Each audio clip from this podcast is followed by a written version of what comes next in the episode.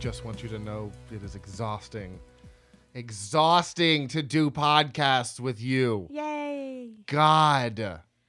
You, you you sit down in this chair across from me and you just fucking like turn into this whole other person acting all weird and shit. Yay! Oh my god. What like I don't what am I supposed to do with you? Love me, Ex- ex- explain to me what I am to do. Love me. I don't that's not an answer. You understand that that's not answering what I'm saying, right? Yeah, sure, whatever. What what sweet Jesus Christ.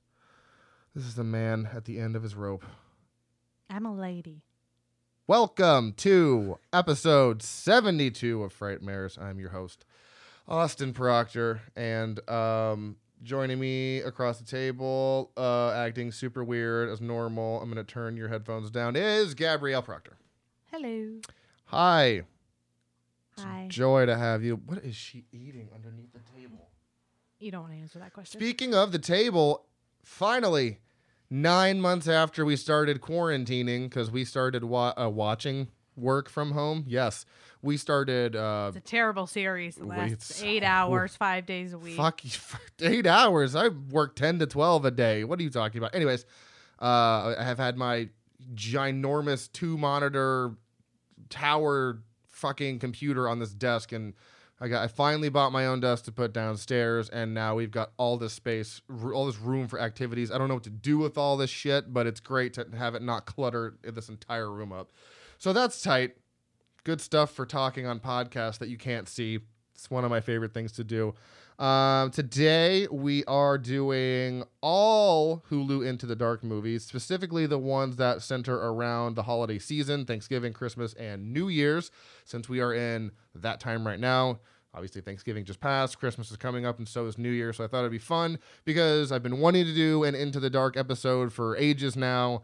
And I figured, why not start now with all of the holiday themed ones? So we've got four today. We have uh, one Thanksgiving one, two Christmas ones, and a, a New Year's one. So Clearly, this is part, what, one of, of many, though we have discussed other episodes. yeah, because there is so it's weird. It, they're they're labeled on IMDb like a show is because technically it is a show in a sense. Hulu releases a new horror movie every month, and it's usually themed around you know the holiday for that month, and uh, it goes straight to Hulu. So if you have a subscription with them, you can watch it. They air, like I said, once a month. So yeah, I mean, there's 24 total, I think. So yeah, we have plenty more options to do. You know, part two, three, four, fucking 12, whatever. Um, but yeah, uh, I figured this would be fun to do. You know, to the holidays because we're doing a lot of holiday stuff. We didn't do a Thanksgiving episode because we just I just couldn't make it work. There's also not a lot of Thanksgiving movies, so or horror movies at least. Um, so we kind of had to move on to do this. But yes, very excited for this. Um, I don't really have much to say in the beginning. The only thing I want to say, which I don't even think I've told you yet, I thought was funny. I ordered all the Saw movies on Blu-ray. Now you can get them all on one box set. That's one through seven, or you can get one through eight. But the problem with that is, is they take about three or four movies and compress them all onto one disc. So the audio and the and the uh, video is all compressed. Doesn't look that great or sound that great. So I bought them all individually, uh, one through seven, and then Jigsaw. But for some reason, the Jigsaw I bought has like French or something on it. It says um, La Heritage on the front of it. And I, I don't know. I'm just a stickler for stuff like that. I want it to just not have that on there. I want it to just be American or whatever. It's like the- the, English? the English version of the disc instead of having random words. I don't know why they're there. I don't know. I'm weird with that. So I went to go return it on Amazon because it was free returns. And I said, bought this by mistake because I guess I wasn't paying attention because they do have other, you know, versions of movies. And um, so they said, cool. No need to send this back to us. We'll refund your card. And I'm like, oh, okay. So now I'm just going to have two fucking 4K copies of Jigsaw for no reason. So I'm going to just, I guess I'll just do a giveaway on the Frightmares page because I, I don't need two. It just seems kind of weird. So I thought that was kind of funny. Like, yeah, just keep it. It's yours. All right. Two Yeah. copies of a movie. I don't know. I guess I guess I'm the only one that finds it funny. I, I don't know. They've done that before with like clothing and stuff, which I understand. You know, I you want the clothing back, but it's it's a DVD. I already returned other DVDs with no problem. They're like, no, no, no, no, it's fine. This one's on us. Okay, Amazon, must be nice to be making so much money that you can just be like, yeah, fucking, I don't want that shit back. Okay, so I guess that's all I have to say since that wasn't uh, like arousing at all. Arousing? What?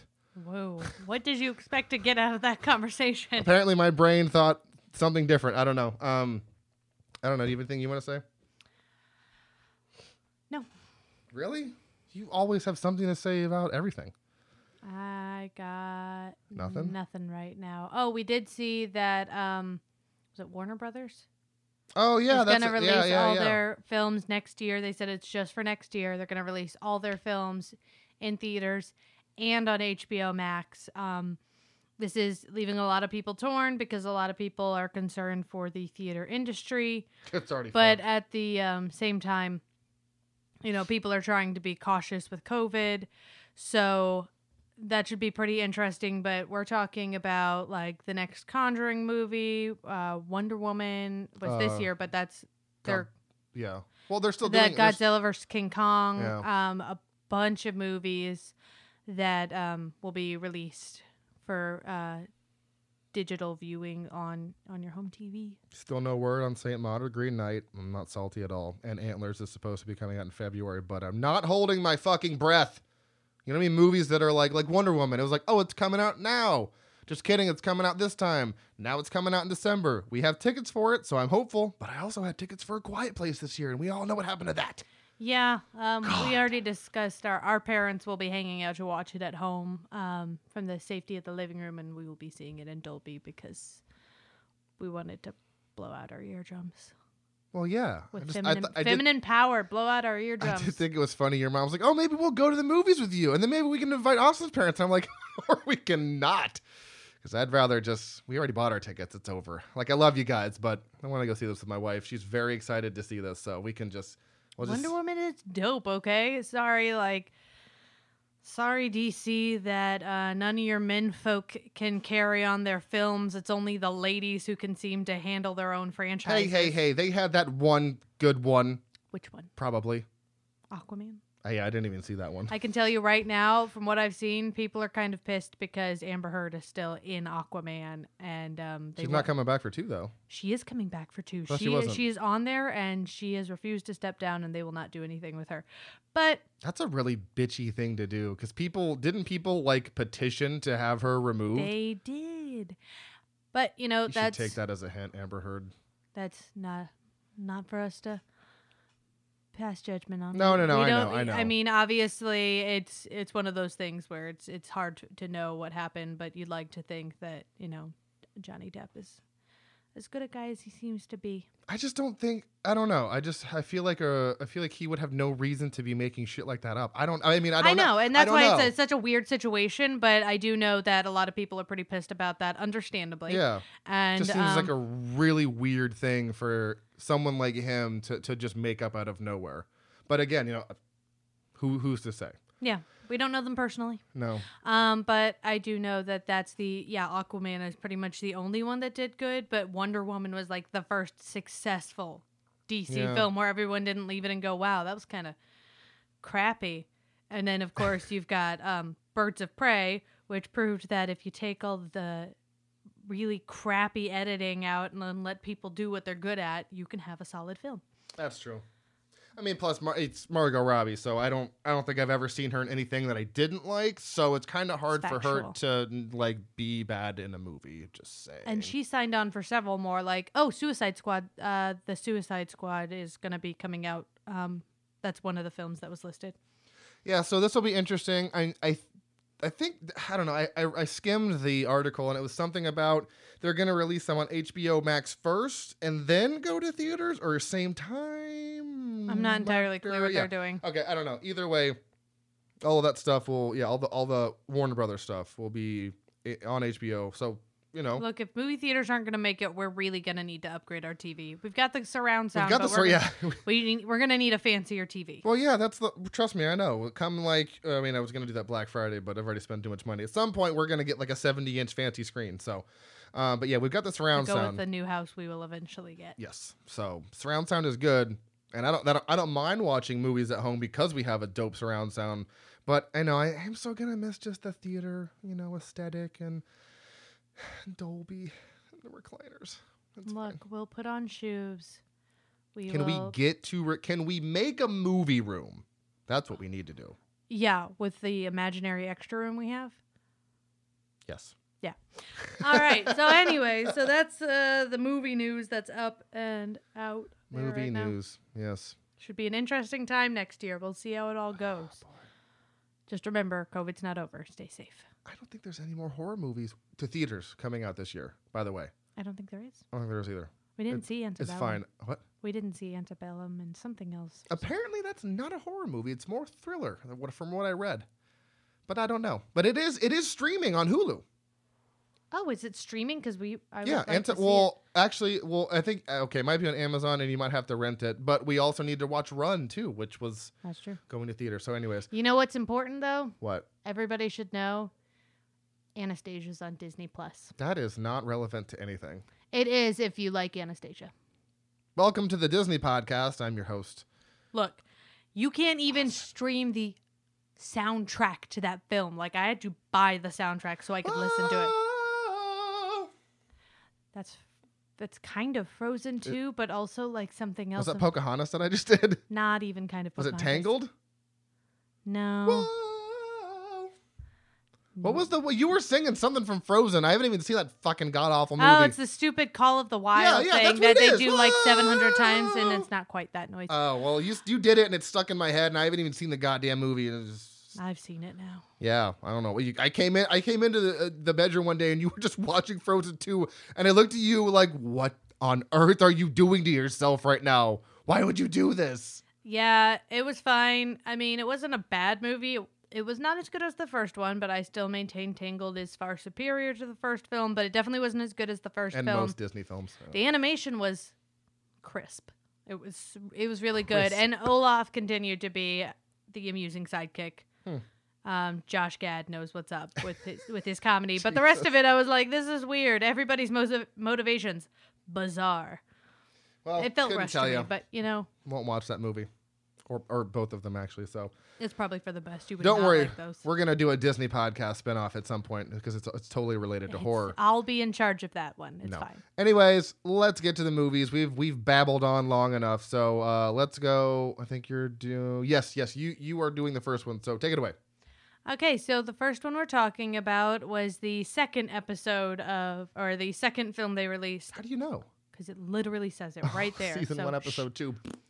Um, in the Into the Dark series, it was released November second, twenty eighteen. It is Flesh and Blood. It is a Thanksgiving themed episode. It's an hour and twenty nine minutes, and it is. It's a fairly simple premise. A um. A girl and her father are living in this house that he's remodeling, and she suffers from extreme agoraphobia and cannot leave the house since her mother was murdered uh, a year earlier on Thanksgiving. And first off, I was really surprised to see who the dad was, and that was. Can you scroll down, please, guy who's? Dermot Mulroney. He's right, it's right there. I can't read that. Oh, why can't? Okay, I'm sorry. Son of a bitch. It's Dermot Mulroney. Yes. Who is known for his small stint in New Girl, um, My Best Friend's Wedding, The Wedding Date. He's usually a rom com guy, so to see him in a horror thing, I was like, well, that's jarring. But remember, he was also in Insidious three. That's where I recognize him from, and I'm pretty sure I'm in love with him. I don't know. It's it's really weird. He's weird. so rugged. He's so got that like fucking. bleh. And he didn't look Jeff as handsome Bridges in this voice. one because I know they were trying to make him look a little more rough, like a little more of a um, blue collar dad in a really nice old house. Um, but Nice house. usually you throw a suit on that guy and he is fine. Um, Hey, I was attracted to him in this movie, and I'm not even gay, so uh, he's obvious. It's obviously working for him, man. it's because you got eyes. It's a good Yeah. looking dude. And then it What also say, has uh, Diana Silvers, who the only other thing I know her from is she is the girl that um, one of the main girls in Booksmart has a crush on. Oh my gosh, Oh, that's was, right, She, she was, was in in Ma. Ma. Jinx, you owe me a coke. Um, wow, I forgot about that. Yeah, she's the like one of the main girls. Oh my god. She's Okay, so we know her from two things. She's only been in seven. This was actually her. This was fucking her first. Her first movie ever. Any the first Well, credit. she did a great job. Yeah, I mean, look at what she went on, and she was also in Glass too. So Into the Dark, Glass, Book Smarts, Ma. I mean, come she's, on. She's working with some A-list people. Wait, Birds of Paradise isn't that that new? Oh, never mind. I thought that was a new Birds of Prey thing. Or- okay. No, All right, backtrack. Go ahead. That's Gotham City Sirens. That's what it is. Yeah. So anyway, so it centers mostly around the daughter trying to deal with her agoraphobia and talking to her therapist and she is it's her seven it opens up on her 17th birthday where she is trying to deny that she would have any strong feelings or emotions about the day to her it's just another day and her father gifts her a necklace and bakes her a little cake and he he talks to her about you know trying to do nice things and they talk about doing a Thanksgiving together um and trying to just enjoy the holiday like they used to. And the therapist after the um after a session where uh, Kimberly who's the main girl um gets heated um talks to the father Henry and says, "Hey, you know, you just need to be aware the meds are going to bring out some side effects and she's going to experience a lot of strong emotions because she's not confronting what happened to her mother. They never caught the killer. So, you know, she she fears going outside because of that, but she's going to face a lot of paranoia and a lot of um resentment and anger and a, a lot of mixed feelings towards her father and could lash out in a lot of ways because of what she's dealing with. And the dad kind of shrugs it off like, oh, okay, like, yeah, whatever, she's fine. Totally fine. Yeah. So he leaves for, um, oh no, he, I'm sorry. What? What? What? The, because of her days looping the same way, I'm mixing up a day in my head. Well, and also he he leaves a lot, yeah, he goes. He spends most of his time working, which um, but it's all the- random hours too. Yeah, and the therapist comments about how she needs a more present figure in her life, and she goes, "Well, I have my dad," and she, the doctor's like, "Yeah," except he's like not here. He's a person. And um, at night, Kimberly often hears her father going up into the attic, which she can hear really clearly because it's right above her freaking head, and she thinks that's really odd, but she doesn't really say much about it. So they even have a moment where she um she her father says oh your aunt's sending you a package. Like um maybe you can get the mail when you come home. And she like reaches her arm out to get the mail from the front door but the mailman leaves the package on the front step.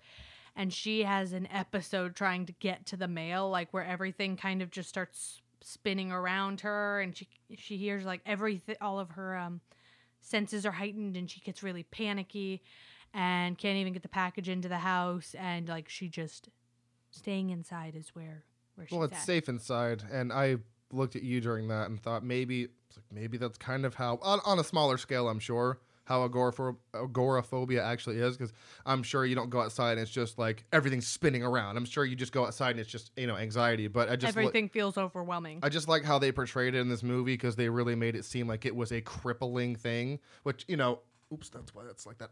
It is for for a lot of people. Um, I mean, I suffer it like on I'm talking like on a teeny tiny scale. There's sometimes when I go out in public and I just I don't like being out in public, but to see it portrayed like that, you're like, man, that's.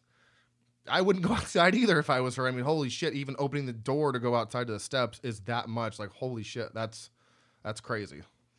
yeah, and so she she even says to her doctor she, she basically does her homeschooling, watches TV, goes to bed. She doesn't do much with her time. She just kind of lives indoors. And she's watching the news um, Thanksgiving Day while her father is out, and she notices she sees a report about a missing girl who um, was kidnapped, and you can tell she's kind of thinking about her mom, who was found in an o- an open lot, naked and dead. And so she's watching the news, and then she kind of stops and pauses it, and then rewinds it, and then looks at the picture of the girl, who happens to be wearing the exact same necklace the father had given her. Red flag. So at this point, it basically spirals into a whole situation where the girl starts getting suspicious and paranoid and starts searching the house.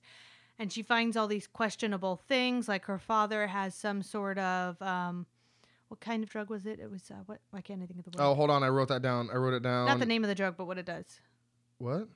What the drug does, It kind of Oh, it's like a mild sedative. It's like sedative. it's like that's the it's word like I wanted. propofol or, or something like that. Yeah, so she finds these sedatives in her dad's um I guess that's like dresser drawers and It was like it was almost like a tackle box for fishing stuff that opened up and there was a bunch of like yeah, cuz jewelry and shit in there. like he had a built-in uh, chest of drawers and um closet space Yeah. And then so she decides to go look up in the attic because now she's getting really paranoid Propofol, yeah, propofol, yeah. yeah. Sorry. and she finds this odd box of jewelry that she um The tackle box, like I said. yes Just for a visual, just for a visual. this box of jewelry and so she thinks it's really odd so she asks the dad about um she tries to casually ask the dad about the necklace that she's wearing. She's like because she notices this tarnish spot on it that's the same as the girl in the picture was wearing. And she says hey uh where did you get this necklace? He goes oh like this shop in the um in town. And she's like oh well it looks like it's already tarnished so maybe you could take it back. He's like oh it's the only one they have. And um so she she's like oh, okay so when he comes back home with the tack uh, she has the tackle box out with all the jewelry and she's like okay so what's all this jewelry doing here because this is weird and he tries to um, tell her that it belonged to her mother and it was things like she'd found in her job as a flight attendant and she probably should have turned it in but she didn't I mean, hey, it's thinking on his feet was pretty good. yeah I mean, that's because that's not that's not too entirely that like that far off. You know what I mean? Yeah, and so it's really interesting is because you're seeing it from her perspective, you're not entirely clear if what she's seeing is really what's happening or just seems more heightened and more scary and more threatening because it's from her perspective. Whereas the dad you know he's he, at first he's really calm and cool and very much Dermot Mulroney very chill guy. And he loses his temper with her when she starts accusing him of killing people and um I mean, I would probably too. yeah but he gets like extremely aggressive with her Yeah. and chases her up the stairs and so he she calls the cops and then he breaks into her room which by the way if you're trying to say oh nothing's wrong drilling a hole through the lock to get the door open not the best way to have someone Oh have a vote God. of confidence in you Seriously though, that was that scene was crazy because I remember her running in there, like locking the door and calling the cops, and you know he's like, "I'm not gonna hurt you" or whatever, and then yeah, drills the fucking lock out. Like that worked. That was so fast. How did you put that together so quickly? Yeah, so so he gets really violent and aggressive and he like throws her on the bed, covers her mouth, and he's like, You need to calm down. Like, bro, which one of us is the not calm one here? Because it's it's definitely you. Well, she's a hysterical woman. Okay, so obviously it's her, right? Totally. well, I'm going, you know, going by movie trope standards. Women are usually portrayed as hysterical, which is, and crazy. it's, yeah. yeah. which is, uh, it's just a weird, it's a weird trope that I'm not a fan of. Yeah, and so the cops come, he gets pissed, the cops come and they kind of talk themselves out of it. He's like, "No, don't you like don't say anything to them." And one of the cops after they talk everything out and s- see that everything What is she? What is she doing? she's just scratching her ear and I don't want her ear to bleed. Okay, so we'll lay down. Uh, please. sorry, our dog has an ear infection. Um she's a problem. So after the cops see that everything seems to be okay, um, one of them gives the gives her business card, her um, card to the girl, and says, "Hey, if you feel like there's something you can't talk about, you can give me a call." And so after that, she they they kind of just try to awkwardly go back to life per usual, except um, her dad kind of bars up all of her windows or uh He go boards up- crazy. he go he boards up everything so she can't physically leave and she keeps seeing things or finding things that concern her and kind of prove her point. point and then she kind of just decides to escape why are you making that face Oh no, I'm I just there. I just know. I just I wanted to talk about the cop interaction because I thought there were some pretty interesting points there. oh no go ahead Because they had two. Well, what I really liked about this entire movie is the fact that Literally every single person besides Henry in this movie is a woman. What? I was gonna say that. Oh, okay. I'm sorry. Like, uh, I'm just saying because the two cops that show up were women, and then they split off. Um, they split the like you know they split Henry and uh fucking Kim Kimber. up, and they interview each other separately. And you know while they're not within earshot of each other, he can still see his daughter, and he kind of gives her you know kind of looking over there to make sure she's not saying anything.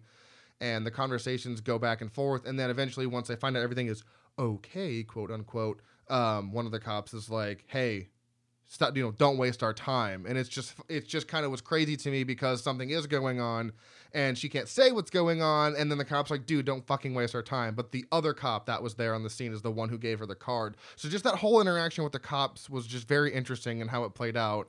And then you know them leaving, and she's like, "Was like, oh, fuck, what do I do now?" Can't tell the cops because dad's gonna do something, obviously, which makes it makes you ra- raise an eyebrow even more because at this point you don't know exactly what's going on, but he's telling her to not tell the cops. So you're like, oh, this is this is gonna get real bad real quick, and it does. So I, we kind of have to go into spoilers on all of these. It's, Yeah, it's- sorry, it's- yeah. spoilers. we Um, have to talk about all the craziness. in the midst of trying to escape the the aunt calls again to try to talk to Kimberly who had tried to escape the house at one point um, who had tried to leave while he wasn't home but couldn't make it out of the door so when um so he kind of says to her oh yeah come visit sometime just to give me a few days because the house mess and blah blah blah and he's like why are you calling your aunt kim or uh, Aunt Jane. Her name's Jane. That's funny because that's my mom's name. Um, like, why are you uh, calling her and gonna go visit her? Like, it's not like you can leave this house.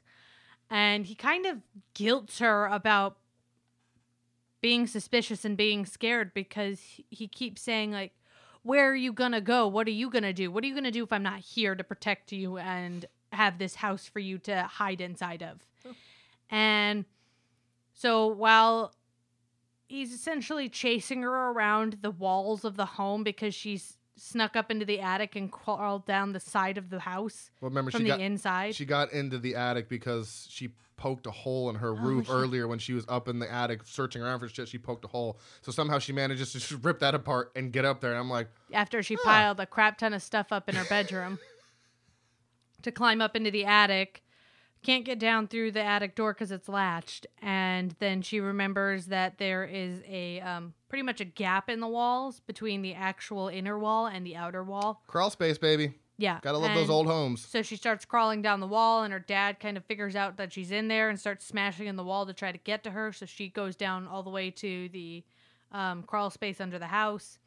And he, again, is trying to play the no, everything's fine card, and then gets a power saw and saws a hole Oh, in these yeah. old, like, or he tries to sledgehammer the um floor makes a dent in it, but like a in a this would take you a long ass time to break through the floors kind of way. oh yeah. And so he just saws a hole straight through the middle of the floor and chasers are down there. Well, someone knocks on the door, so he gets her to come up. They come up and he's like, "Don't you say a damn word." And go upstairs. So she stands at the um, bottom of the stairs, and it's her therapist who's there. And he's like, "Oh no, you know what? Today's not a good day." And she's like, "No, today's a great day. She should come inside." Well, because that was like their scheduled. Was that their scheduled? scheduled appointment, Yeah, yeah. yeah, yeah. And she gives yeah the crazy eyes that Kim gives him. Like, nah, bitch, she she should come in here. It's going fucking down, bro.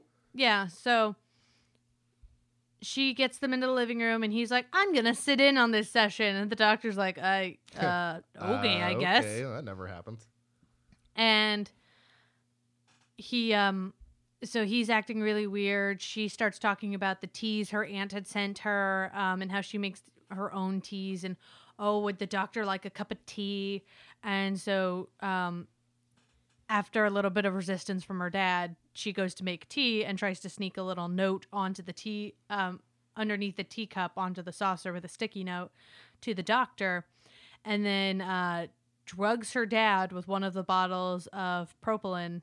Propofol that she stole whatever. earlier when she found it. Yeah.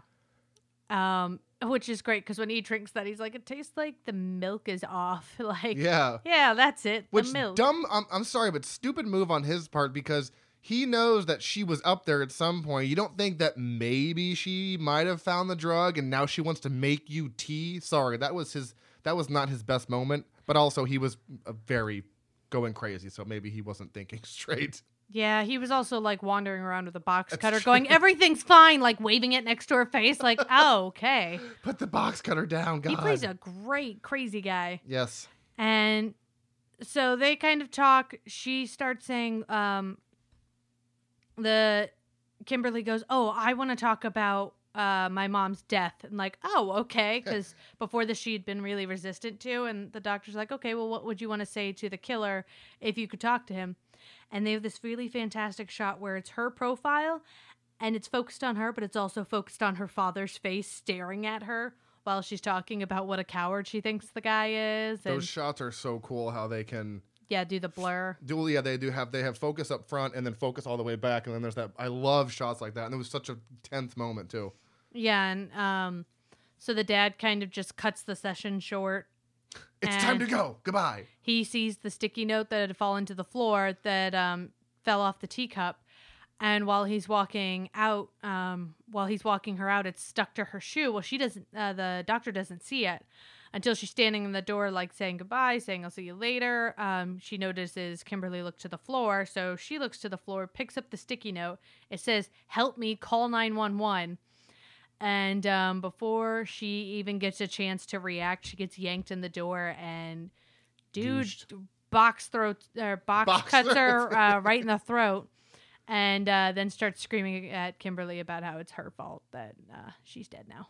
Can we please talk about how tense that entire scene was? The second the therapist, doc, whatever doctor lady entered the room, I knew in my head it was fucking going down, and that whole scene with the you know like we just talked about with the close up and the you know her and the and him in the background and then the note going from here to here to here. I was like I'm like oh my god it's gonna fucking happen. And then because he takes her in and I think cut pulls her to the floor and then cuts her because then the blood goes up on the um, sheets that are hanging down uh, it's like plastic sheeting because they're doing all the uh, construction that whole fucking scene was I was literally like uh, if I if I were if I bit my nails I would have started doing that because it was very very tense and very well played out and holy shit. And you're like, well, if I didn't think, if I wasn't sure if you were a killer, I, I definitely know now. You just fucking murdered our therapist. The hell is wrong with you? Yeah, and that was what was interesting is he keeps like he's being really aggressive, so you're thinking maybe it's just her paranoia, and he's even saying, "Oh, you're being paranoid," but then that moment happens, and you're like, "Nope, he killed her mother, and he killed all the girls that were missing." And um, Kimberly even says, "You know what's funny about all the missing girls? They all look a lot like mom." And, oh yeah, um, yeah, she does say that and then he just full on like lays it out there for her where uh he starts talking about like how it wasn't his fault her mom couldn't understand so i guess it amounts up to he was already a killer and she just found out and that's why she got killed is because she figured it out you're like oh crazy and he's talking about this while pulling off the uh, therapist's ring and putting it in his creepy little jewelry collection yeah and um, then he's talking, and then uh, the uh, drugs kick in there. So he passes out long enough for Kimberly to break out. And um, yeah, remember? Cause... no, remember, remember because he passes out, and then he comes back because he said, "Yeah, you didn't give me a high enough dose." I wasn't there yet. Oh, I, I didn't realize she broke out before that. Yeah, because she had, he had passed out. She got the box cutter from his hand. Yeah. Cuts her um cuts the zip ties. He had zip tied her to some grating. Oh yeah, that's right. Okay. And then gets her phone to call the cop that had given her the card. That well yeah, she doesn't she doesn't actually I thought you sorry, I thought you meant she escaped from the house. She escaped from like her little zip tie thing. Yeah. Cuz she yeah, the she calls the cops and like, "Oh, remember that domestic thing?" Yes. So she says to the cop, like, oh, he's the killer. He's the killer. He just killed my therapist in front of me. And the cop's like, oh, shit. Says the cop's like, stay on the phone. And, um, well, then it turns out she did not give her dad enough drugs. And he throws her into a chair. And then he goes real fucking crazy because he has this huge tank um, thing of gasoline and he just starts pouring oh, it on everybody. Right. And you're like, oh, God, no. Yeah, like he pours it on her and then he starts dunking it on himself. And me and you were just like, I don't know what's fucking happening. But my favorite line of the. Do you want to say the line? No, go ahead. My favorite line of this whole goddamn movie is I'm pretty sure after he comes to after the drugs and they're going back and forth, he's like, the white tea rose or the white rose tea was soothing in his like very Dermot Mulroney voice, and I fucking lost it because I thought that was just such a weird thing to say with all the tension that was going on. Like I, I'm sure it was soothing. You obviously drank all of it, and then you passed out. But apparently, even though she dumps the whole fucking thing in there too, apparently that wasn't enough to knock him out for a long time. I don't know. Yeah, Yeah, I mean he's a big dude. I don't know. Yeah, Um, but fucking, it was a stressful movie. yeah, from that you've got your classic uh please don't set me on fire runaway scene going on there. Well, the entire house is already on fire. That was intense. I thought I thought it was gonna end with the, all of them just burning alive. I thought it was gonna be. That's be. what I thought too. I thought it was gonna be a super bleak ending where it's just fucking. I'm taking the whole ship down with me. I'm the captain. Goodbye. But no, Yeah, I didn't want to give away the entire end of it. no, it's fine. Just But- like just like I won't do with Pooka. Yeah, um but it it was wild and Dermot Mulroney did did a really good job and really confusing us. Um and yeah, like you had said, it was really interesting that he was really the only He was uh, man in the film. The literally every single other person, woman, not one other man that is that is credited in this movie, which is interesting. yeah, and I think, and I obviously don't know personally because I Oh, was wait. not on the production for this. Matthew Downs. Hold on, there's one, but I don't even remember Mr. Taylor. I don't even rem- remember him. He could have been a random side character. He also could have been like a like a phone call or something like that. But Yeah. a- on screen, I don't remember any other male that besides Dermot. Exactly. And what I liked about that was um it really made him seem more suspicious and threatening because he was the only guy there. So you had no other guy to kind of see what other guys were acting like. You've just got this one guy who goes from calm to angry, and you've got a bunch of women who are much more on the like, hmm, this seems suspicious and weird side. And um, it was just really interesting to see him as the only male and him being a killer of women. He just straight up is like, ah, I was protecting you and the world and from these terrible women who are were nondescript terrible. He didn't really say why they were terrible women, but They they, just appar- were. apparently they needed to go. Um, They were in the way, apparently. I don't know. yeah, and that just made him all the more threatening that he was the only one, which, um, you know, historically people think, or, you know, men are considered to be stronger, though I'm pretty sure um, one of those cops could have easily taken him. Um, Oh yeah. She- yeah, she- Officer Foster there was a Yeah. like a she, bulk lady. She definitely could have taken him down. She she was a substantial woman. she- like she, yeah, and, like, um, she had some meat on her bones, man. She could have she could have threw down. I'm I'm not even lying. But it makes it that more threatening because in a lot of horror movies, you always have some sort of. You either have like all women, okay, so then everyone's kind of on a level playing field, or you've got some other guy that always ends up helping the uh, the final girl to get her to the end. And in this case, that wasn't a thing. It was only women and only him, and that made him all the more intimidating. Well, and I like that in this movie that the final girl is really the only girl. I mean, obviously, like I said, there's plenty of women in the movie, but really, when you're talking about a final girl, it is Kimberly. But she is really the only girl that's really in harm's way until the you know until you see the fucking therapist. Because you don't think you don't. Like you don't think you're gonna actually see him kill anybody because you're first of all you're not sure if he is, and then when you find out that he is, is when he kills someone. So it's like you're not even sure if you're gonna see a death from him in this movie. So it's just it's a very clever movie in the sense of you don't know if it's her paranoia and agoraphobia playing against her. You don't know if he's actually crazy. You don't know, really know anything until the final few moments, which makes it play. Oh God, I heard that neck, which uh just makes the movie play out very well. And the pacing was very good. There was really not a lot of downtime, but you also have to remember too that it was only an hour 29. So this is like that sweet spot of movies where if you do it right, the pacing is good. Like this was, it's just a, like through and through, it's a good movie, and it was shot very well. Sound design was good. I, I'm a fan of Blumhouse, so I I am you know partial to liking this a little a little bit more because I I feel like they do good work. Um, but yeah, this was uh this is a solid fucking movie, solid movie. I Um, agree. Uh, anything else you want to say about it besides watch it? You can No. watch it for free. And the, the great part about this this episode is that everything is streaming on Hulu. There's nothing you have to pay for. It's great. Um, yeah, I guess we can move on to number two here. Let me, let me let me close out this tab here and try not to burp on air. Oh my god, so gassy again. Oh, we should stop eating McDonald's for real because I said that was the last time. Oh, I can't do it. I just I hate myself afterwards. Um Oh yeah, I should probably say I gave that one a three and a half out of five. It has a 2.8 out of 5 on Letterboxd, and I believe it had a 6.2 out of 10 on IMDb. I closed the tab before I said it, but nonetheless, it's right in the middle of the ratings. Um, I do feel like a 2.8 is a bit low, but you know, I agree. not everyone's gonna like it. So I, I, thoroughly enjoyed it. So let's move on to the second movie we watched for this episode, and that is Pooka. And this is a Christmas uh, centered movie. And this one definitely my favorite. I feel like it was the most fucking wild. Uh, what?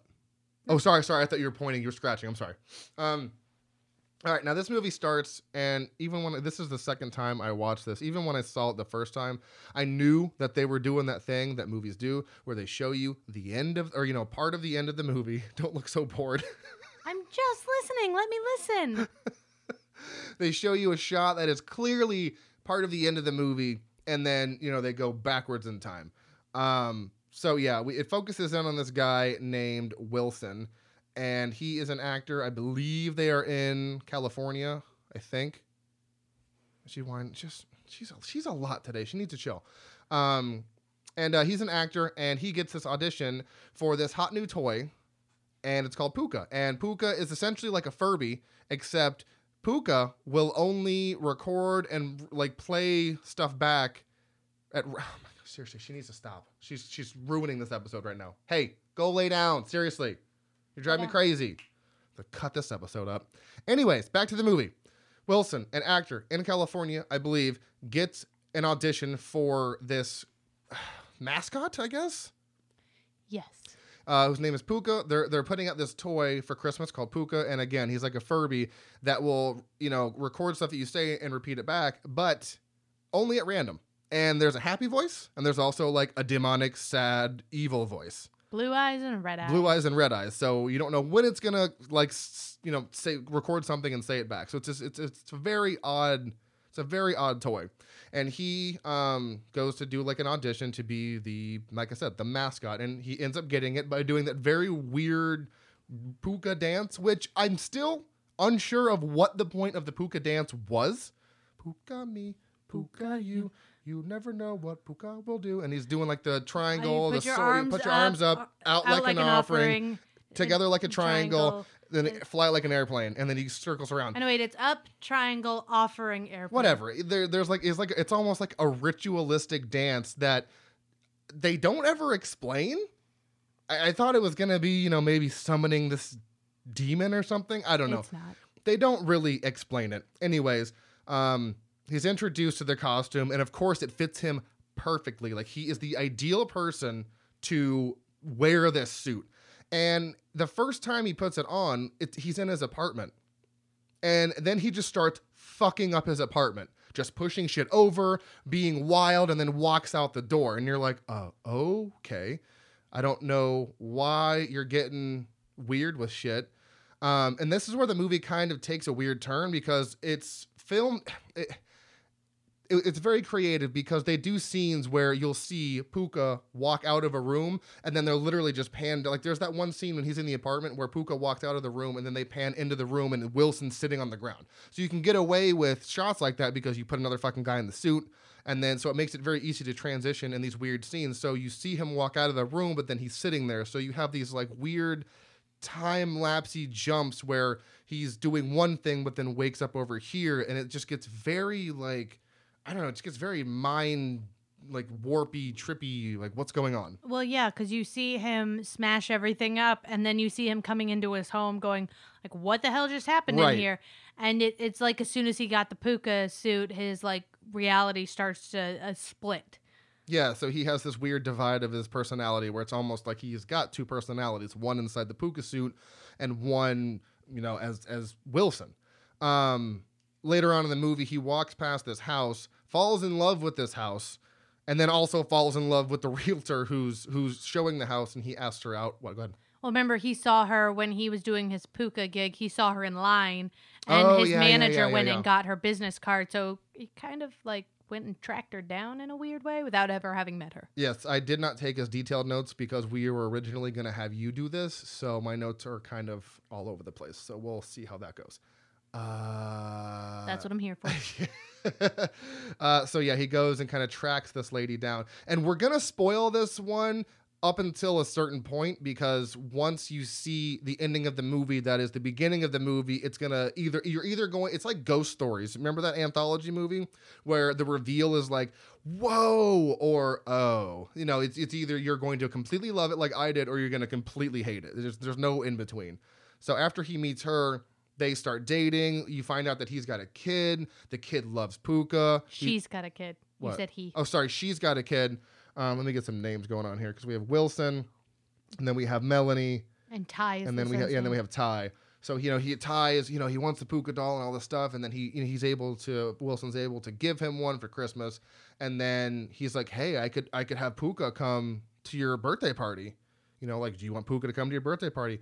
Pooka comes. I don't. He does some crazy shit. I can't remember, but I know that Melanie approaches Wilson's like, dude, what the hell? Why would you let that person come to my house? And like, he, I can't remember what he did, but he like ruined the birthday party. Oh, he um, some kid was talking to Ty, and there's like this been this low key thing like, oh well, everybody knows about your dad, and everybody knows about him, and oh yeah. um, so the kid's kind of being an a hole, but apparently Pooka felt the need to assault a small child, and um, that's where they kind of got into a fight, and Wilson lost his shit at Melanie for Oh, yeah. existing and being upset about it. Yeah, because you have to realize that, you know, he is Pooka, so he was there, lost his shit, and then when he is approached by Melanie, he's like, I, I don't I don't know. Because he apparently when he puts on the suit, he just doesn't remember what happens. It's like a fucking blank slate and you don't know anything. It's like well, he also has an NDA, so he's legally not allowed to, uh, and he wasn't even supposed to be there because he's not allowed to take that suit around. But he has an NDA where he's not allowed to say he is Pooka. Well, no, I know, but he's he's upset because he doesn't understand like why they would do that either. You know, it's like I said, it's almost like he doesn't know he's being Pooka, and um, and then this is where it really gets crazy with how they blur reality, fantasy, dreaming awake. Nothing is nothing is making sense anymore, um, especially with the neighbor because he's got this neighbor. Her name is Red, and it's weird because she's got this red light over her door, and there's that's the only light in that apartment complex that is red.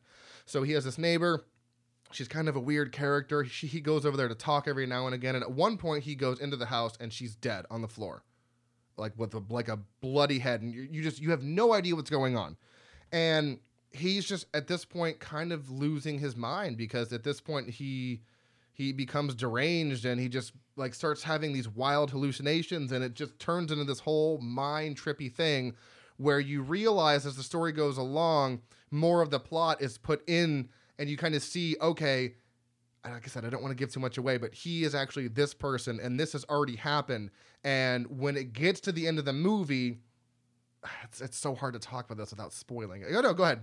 Go ahead. Um, essentially, you see the reality that you have been led to believe um, is reality is not reality. It's something that he has been fabricating, and you don't like us. Like you said, we're not going to explain exactly what happened, Because the twist is so good. But at one point, he loses the suit because the toys have been recalled, and everybody's pissed because it was supposed to be the season's hottest toy, and he he can't cope without the suit anymore. And you start to see that he can't cope without this reality he's created for himself and this mask to hide behind for this negative um, version of himself. Because even yeah, when the kid gets assaulted, he starts blaming other people for it. Like he is not taking credit. He is trying to cast blame and doubt elsewhere. And the whole thing is is him trying to create reality his own way but it's not going the way he wants it to. Yeah. And you see, you, you just see it unraveling Yeah, ex- that's pretty much what it is. Yeah, you start up at the top and it kind of slowly unravels, and then like you know, the more it goes on, the more they p- kind of just like throw some plot points in there. Like here's this, here's this, and then you get to the end when you get the final resolution for what's going on and why you saw. Because it's cool. The beginning shot is uh, it's like I can't remember exactly how it starts, but it you can hear you can hear the what you know is the doll after you watch the movie. It says, "Look at all the pretty lights," and it keeps saying that over and over, like the demonic Pooka voice, and the camera kind of tilts to the like. It almost does like the Flanagan tilt, how they kind of tilt it on its side, and then it's just a car on fire with the Pooka doll in front of it, and that's like the beginning shot, which obviously comes full circle in the end, and you see all these characters that have been in the movie throughout the entire you know the entire film they all come full circle at the end and their roles in the movies take a completely different role at the end of the movie and you realize holy shit these people are actually these people and this is what's going on. It's like it just takes like it's like there's two planes of existence going on at once one that you don't know of and one that you're watching and they intersect in the middle and it just reality just it shatters your reality of what's going on in the movie. Yes. it's like i said you're either going to love it to death like i did or it's just going to be something that you're like wow that was a waste of time. It's i don't know. That's why it only has like a i think it's got like a 2.7 because i feel like the ending was where it lost a lot of people but for me i i thoroughly enjoyed that because So did I. I remember watching it for the first time last year, and you know, I hated the movie, hated it, hated it, hated it. And then the ending came around, and I was like, oh, okay, here we go. Everything makes sense. Because the whole movie doesn't really make a lot of sense, like at all, No. until you get to the final five minutes. So it's, you have to wait. You have to wait. I mean, it's not even that long. Let's see. It's a long road, but Well, it's it's, it's an hour twenty. It's an hour and twenty three minutes. So you know you have to you have to give it a little time because it's the last five minutes is where you're gonna get all the payoff. But they do drop. Watching it the second time, they do drop a lot more. Like well, not not a lot more. It's, well, just, the it's the same dialogue you Yeah. pick up more about the dialogue and things you say that are kind of lines you would not think about. You watch them a second time and you're like, "Oh, damn! I didn't even realize they said that." Well, yeah, because there's, there's even a thing I wrote down here that says uh, we see some uh, like I saw parallels between a line of dialogue in the beginning and then again at around 47 minutes. So you see some parallels between lines, and they foreshadow a lot that you don't really catch the first time because you're not looking for it because you don't know what's happening. So there's a lot of foreshadowing that comes when you watch it the second time, and I actually gave it a little bit. I think I gave it a half star more on the second time because I picked up on all that. So I gave this a four because I thought it's just a very smart movie. Uh, it's almost like too smart for itself. Maybe that's why you know, you know what I mean. Like maybe that's why people didn't like it because they were trying to do too much. I don't know, Maybe. but you have to. You you definitely have to watch this twice. To it's like Hereditary. You have to watch it, watch it again, and then literally pick up on all the little you know little breadcrumbs they're leaving through through the, through the entire movie. So, um, oh, what would you have rated the first one? I didn't even ask. oh, I agreed with you. Three and a half. Yes. Okay, and what about this one? Ditto. Four. No, I said ditto, I said four though. but I said three and a half. Well, you said I thought you were saying ditto to my four. No, I said ditto to the ditto to the three and a half. Yeah, okay, yeah. all right. Um, so yeah, this is one. This is my. This is my. This is my pick of the bunch. I loved all of them. This is definitely my favorite. I, I love this. I, I recommend watching this immediately, especially since it's Christmas. You know, it's Christmas time. This is a Christmas horror movie. So, um, all right, let's see what we got here. Let's go on to the next one, and you can take us away with the um, New Year's one, I actually have a lot of thoughts and feelings about this one. which I. Well, that's why I figured you'd want to talk about it. So this one is called New Year, New You, and this one was super interesting, and it's it's the plot was super relevant because it's four friends getting back together. They're high school friends, and they get back together on New Year's Eve, and well, three of them. Okay, well, like two of them haven't really done anything with their lives. One of them is um, successful in their career. They're they're still not like wildly wealthy or anything. They're just doing a good job at what they're doing. Um, the fourth one is a social influencer. She has her own juice line. She's uh, waiting on TV shows. She's super famous, makes lots of money. And so these four girls meet up at, I think it's Alex Alexis's house for Yeah, her uh, parents' house before they sell it. Which, fun fact, was Cary Grant's old house, which is just a really random piece of trivia, but funny Who's nonetheless. Cary Grant? Is she the one that does butterfly kisses? Butterfly. Cary Grant is an actor. I thought Cary Grant was a Christian. Look at his photo. You'll see recognize. His. Cary Grant is a man. Oh my God. I'm. Lord, Google Cary Grant. No, it's fine. It's fine. I was. I literally was thinking of the Christian, like, uh, like I guess pop singer. The fuck am I thinking of? Keep going. It's fine. It's fine. I'll look it up. I believe you. Okay, I believe you. I thought Carrie was. I thought. I, that guy. yeah, I don't know who that is. Wow. You all heard it here. Austin doesn't know who Cary Grant is. Oh no, I don't Um, know something. Ah, Anyway, my so fault. Alexis is having her. Fr- No, no, mute her, mute her. She's like, yes, me. Hello, I'm Alexa.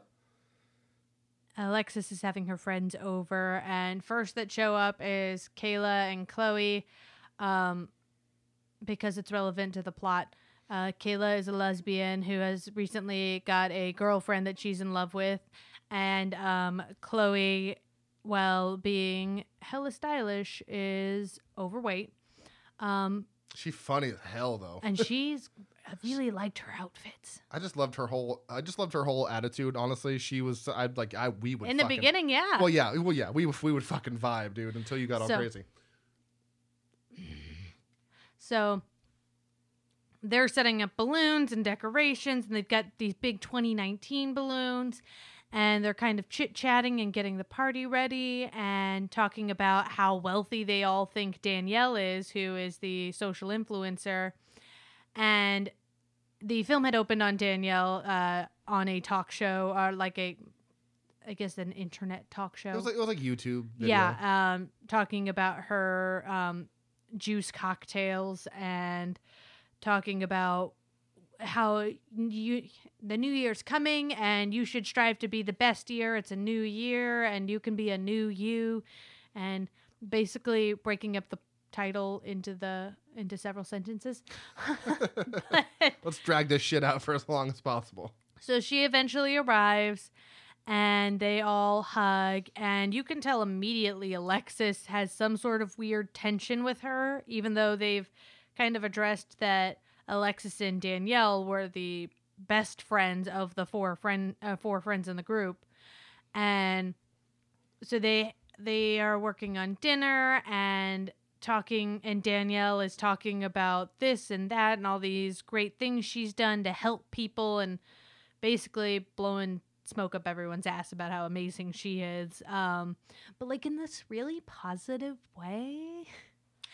Wow. And oh man, I, because social media influencers they love talking like that. They all wear really flowy clothing, have perfect smiles, and they really talk with like sincerity in their voice and you know that they really want you to be positive and have affirmations. Enjoy that. So Ow. while Danielle is uh, tooting her own horn there, Alexis is chopping vegetables, which immediately stresses me out in any horror movie ever.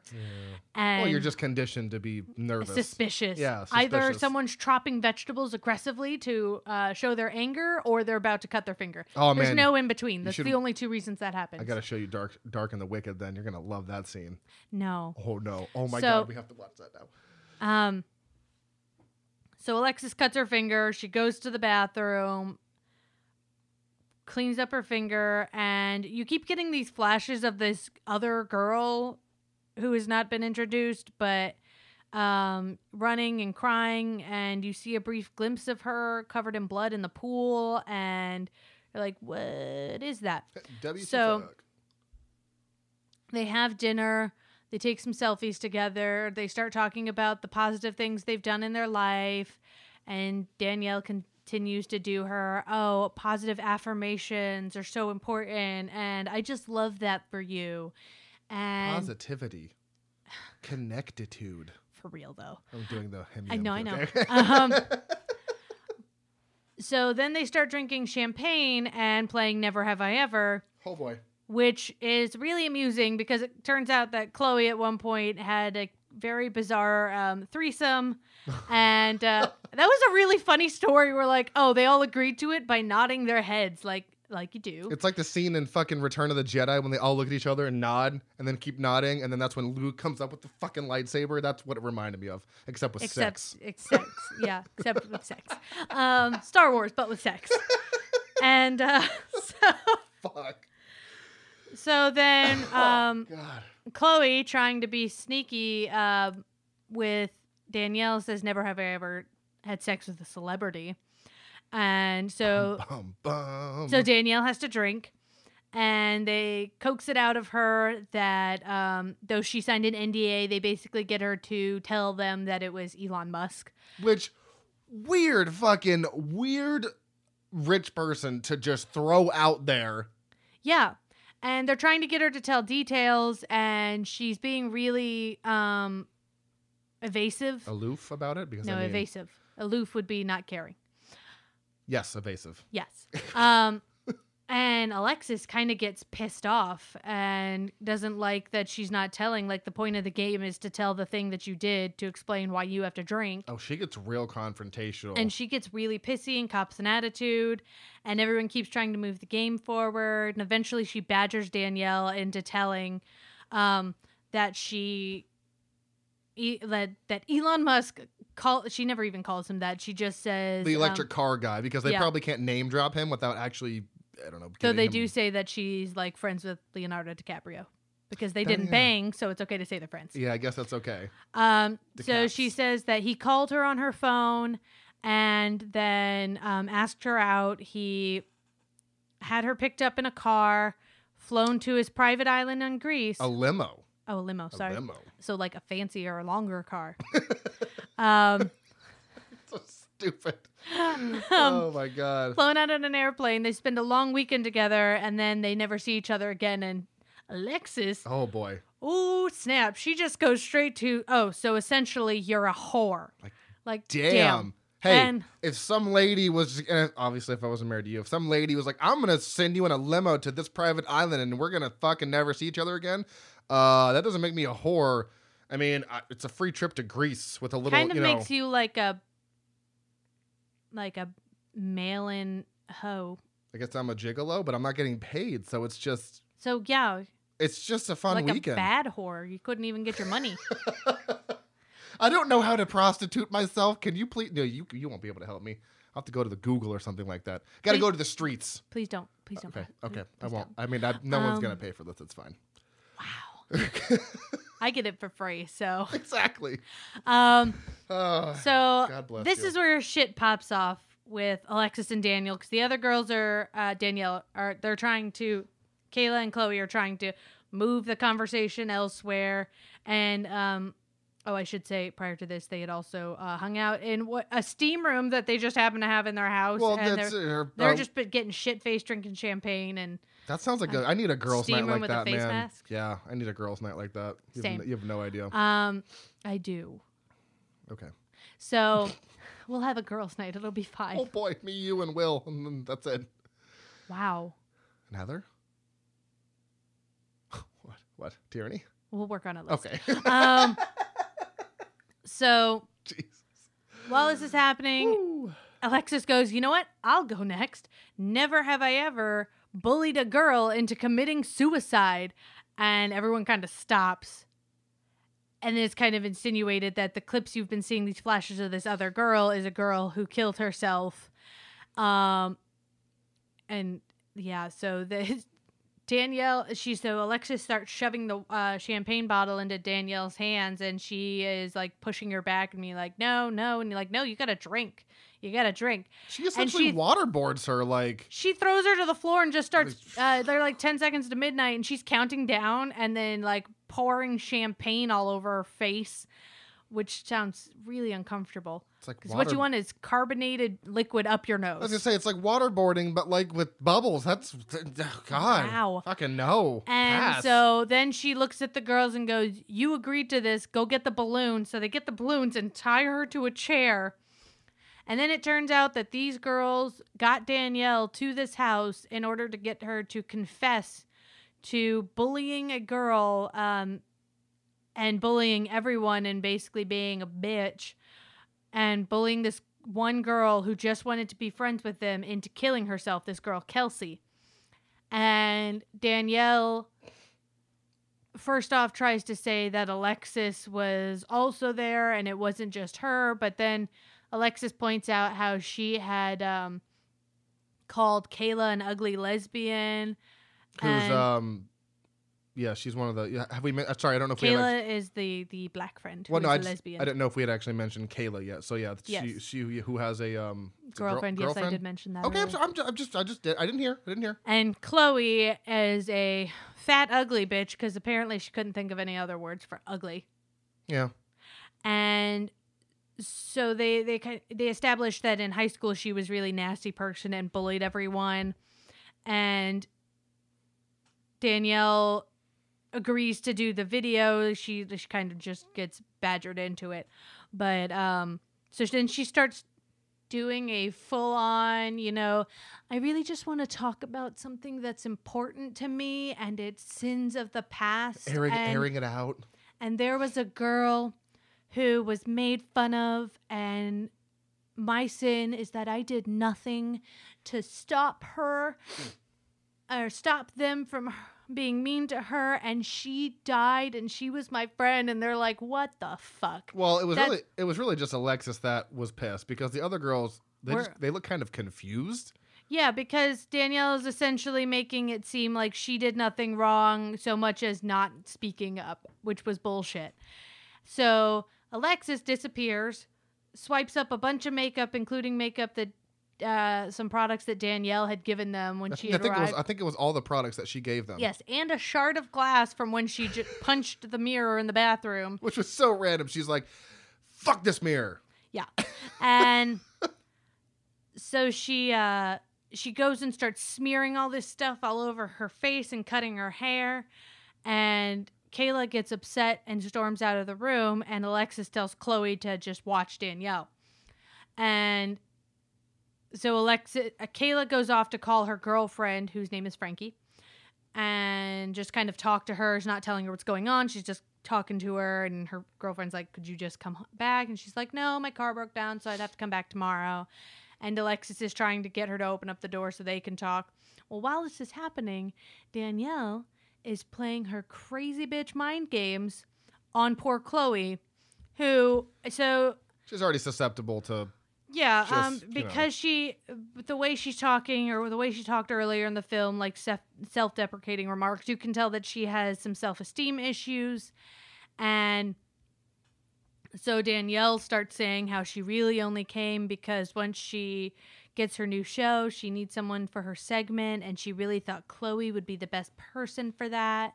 And that's the only. And that's, the, that's the only reason she came tonight was to talk to Chloe. Like, "Mm, okay, bitch. Yeah, all right. Yeah, and how she was sorry for everything she had said. She had she really had overlooked how how cruel she had been, and and Chloe, who clearly has self esteem issues and was not mentally prepared for someone as conniving as Danielle, starts to fall for it, and so by the time uh, Kayla and Danielle come back in the room after agreeing to um, push her a little further, but you know, not do any damage.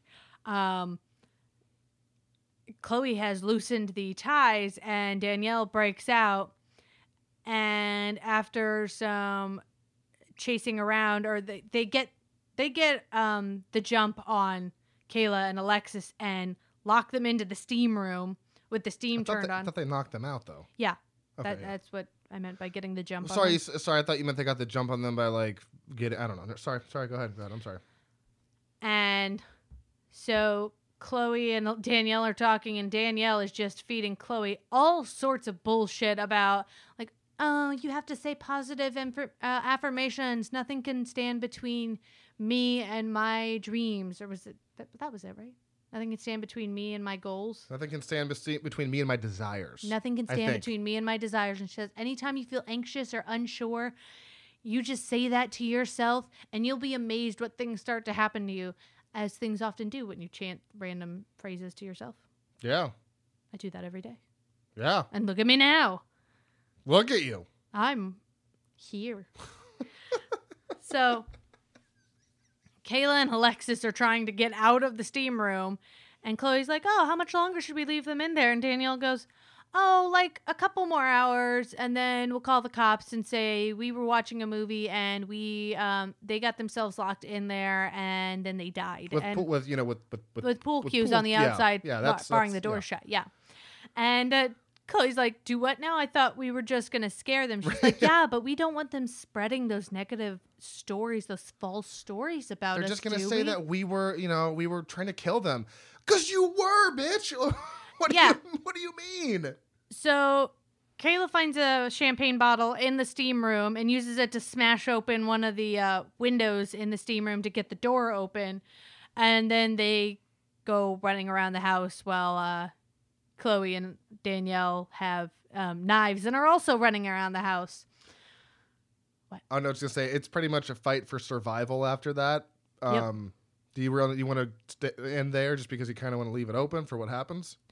Well, the only thing I want to say is that it's Because I have a rapid fire thing when you're done that I gotta just. Pew, pew, pew, pew. Okay. um, the only thing I, I feel is really interesting is you get this vibe that Alexis is really angry at Danielle for what happened, but she also feels like her life was ruined because of what Danielle did. And you're like, doesn't quite add up to me that she got a girl to kill herself. Somehow your life was destroyed. And you kind of realize uh, Alexis isn't angry ab- about that girl so much as she is angry that Danielle has um, got so many good things where she has not got things. And that's really interesting. That's why I, I really enjoyed this one because at the end of it, only one of them was truly a like an actual selfless person, whereas yeah. the others are well, two of them are Alexis and Danielle are really just playing their parts. Um, and Chloe, unfortunately, um, suffers from being really gullible due to low self esteem. I mean, it happens. Yeah. Um, but yeah, so I probably should mention the fact that uh, Alexis was also an actress at one point, and then she got into an accident, which they never fucking even tell you because she's got this giant scar on her face. Which honestly, I fucking you know I think it makes her look badass. It's giant. It's like a really cool like I don't know. Maybe if you weren't scowling so much. That's true. So the reason, and it's at the beginning of the movie where you, it's like she's a babysitter. She's babysitting some little girl named uh, fucking Carly or whatever, and um, she's like, "Yeah, I know Danielle. We used to be friends. I used to be an actor too, but then I had to stop." And then the kid's like, "You know, is it because of the scar on your face?" And you can tell. I mean, yeah. Unfortunately, Hollywood is a very you know superficial place where you have to look good to be on camera or at least be. You know what I mean? So it's probably why she stopped acting. But they don't fucking tell you how, why, who. So that's that's one of the plot points. It's like it's it's like such a huge part of the plot as to why the whole thing is going on and they don't fucking tell you and that drives me crazy. And here's my rapid fire thing because the third act of the movie for me just completely fell apart because here we go. Why are the sauna controls on the outside of the fucking sauna? That's stupid and seems very dangerous, specifically for something like this. When they escape, uh, where why are the doors locked from the inside? You, I hate this trope in movies where people go to open a door and it's locked and they're on the inside and they can't unlock it. What is that? Fun fact my parents actually have a door that they took the key out of. So you couldn't open their front door without the key. And I was like, where's the key? And they're like, we took it with us. I'm like, so I'm just supposed to magic my way out of your house? Well, then that's fucking stupid. But if you can't get out of the door, fucking bust through a fucking window. Like, take a chair, blast it through the window, and hop out, Jason Voorhees style. I mean, what the fuck? Also, when they go to the garage, why didn't they fucking hit the garage button? They try to lift it up from the bottom, and I'm like, oh my god, hit the fucking button. The power's not off. Hit the button. Then they finally get it open, and fucking Kayla and, and fucking Chloe, or Chloe and Danielle, Danielle. are outside. Why the fuck would they be outside? Why wouldn't they be behind them? Ah! Okay, then. God! That was a little much. this fucking movie drove me crazy. All these questions. I'm like, you guys are you guys are really not doing a good job at saving yourselves. Holy shit. Well, in reality, the, while this movie felt like it was, or was um, started as a revenge for one reason, it was honestly revenge for a whole other reason. And it was about mind games and manipulation and playing a part. And That's why I thought it was interesting because um, girl drama is wild. Well, and also not to mention, well, I mean, I'm going to mention it now. The fact that you don't even know why that chick died. They don't, it's literally like that Spider Man meme where it's just all the Spider Men pointing at each other, like, ah, like, okay, why did she die? Who killed her? Was that something that was made up? Maybe it didn't even happen. What the fuck? They don't explain half the shit in this movie. And that's what I was telling you is it doesn't matter why No, it, because okay, it they matters they, to they me. made it seem like she like they really made it feel like Alexis really cared about getting revenge on this girl, which why now? But um really it had not a fucking thing to do with that that girl's death was literally just a tool to ruin Danielle. So it didn't really matter because she even said, you know, with the internet, you're guilty no matter what. It's not innocent and until proven guilty. The internet will automatically assume you're guilty. That's so it didn't life. even matter if the story was true because I don't know, man. even if it um, even if it didn't happen exactly that way, it would still damage Danielle's career, and that's what Alexis wanted. I, I can totally agree with that fact. It's just, it just, it's just very, it's a very odd device to put into the story to never actually explain. And same with the scar. There's just two huge things that are driving this plot forward that never get explained. And you're just like, so then why do we need them? Why didn't you make something else up? Because like a death of someone caused by someone else, that's a pretty big thing. It's not like, oh, you, I don't know, fucking did something not murdering someone. I don't know. It's just, it's such a I don't know this movie it was i liked all that it did but then like i said the last fucking act just completely was a waste of time in my opinion i did like the resolution of what happened i thought that was pretty neat don't really explain how that person got out of all the situation i mean i feel like talking to the cops after all that would have been a nightmare but somehow she did it and you know As with most of these films, there's a whole lot to the um. We don't know how that got resolved, but it did. It did, and you're there. Um, so I, I, I did like because you know, you know, you watch this movie and you don't really. You, you, you, it's like all these movies they they leave so much up to your imagination for the end of the dark series like Pooka, Flesh and Blood, um, even Pilgrim, the one the one we talked about last year, and then this one they they just they beg so many questions and all of them eventually start answering those questions. But this one I just felt like they were juggling and then they just like let all the balls drop and then just didn't explain anything. And you're like, okay, but I need some more answers to the questions I have. That's just me though. Obviously, this worked much better for you than it did for me. I guess I don't know what girl drama is because I'm a man. I don't know. Is it? Is it? Does it make more sense because you're a lady? I don't know. Like I don't Um, know. I don't know. Yes, I totally get where they were going with it. guys just aren't as psychological as us. We'll just beat each other up. You know what I mean? Like girls get into fucking. You, they like you guys are a whole different. We go in for the kill. That's what I'm yeah. saying. Like you guys go hardcore. Guys are just like, no, we'll just we'll just fucking throw fisticuffs, man. Yeah. Much more, I don't know. I guess aggressive. I don't know. Um, I gave it a three. Th- still thought it was solid. Would have given would have given it more if I had liked the third act because it just seemed very just fucking messy. I don't know. A lot of good. There's some pretty good gore though. Yeah. Did, did like that. What would you have given this? Three and a half. I knew you were gonna say that. Everything got a three and a half. Oh, really? uh, all right, so that was New Year, New You. Now let's move on to the last and probably the most, the the wildest movie that I've s- Definitely the wildest like, and not even just for this episode. I'm talking wildest movie I've seen in a while. i- in a while. Um, Wild in a while. this one is called A Nasty Piece of Work, and this is a Christmas one again. Like I said, we're doing two Christmas. Um, so very bizarre start because uh, it focuses in around. Oh, sorry, this is uh, hour thirty minutes horror thriller, and this aired on December sixth of last year. Forgot to say that for all the other ones, so I'm glad I'm starting now. Um, yes. Focuses in around a guy named Ted. Now, Ted, uh, the actor, he is Dustin Milligan, and I recognized him immediately from his. Oh, wait, that's not him. That's Gavin. You're just Sorry. thinking of his name because his name is Ted in the show he's in. Kyle Howard. Who is This in house guy. arrest. Yeah, house arrest, Orange County. I recognize him immediately with those fucking janky eyebrows he's got.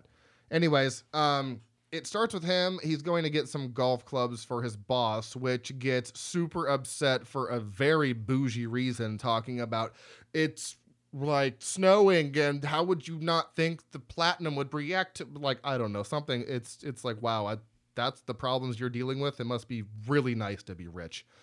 Um, so the next scene of, of that because he tries to talk to the boss after the boss gets super mad like hey maybe we can go golfing next time and you know you can show me the difference and what happens. The boss completely ignores him so he takes one of those clubs to a mirror in the bathroom and that's when we get our title sequence.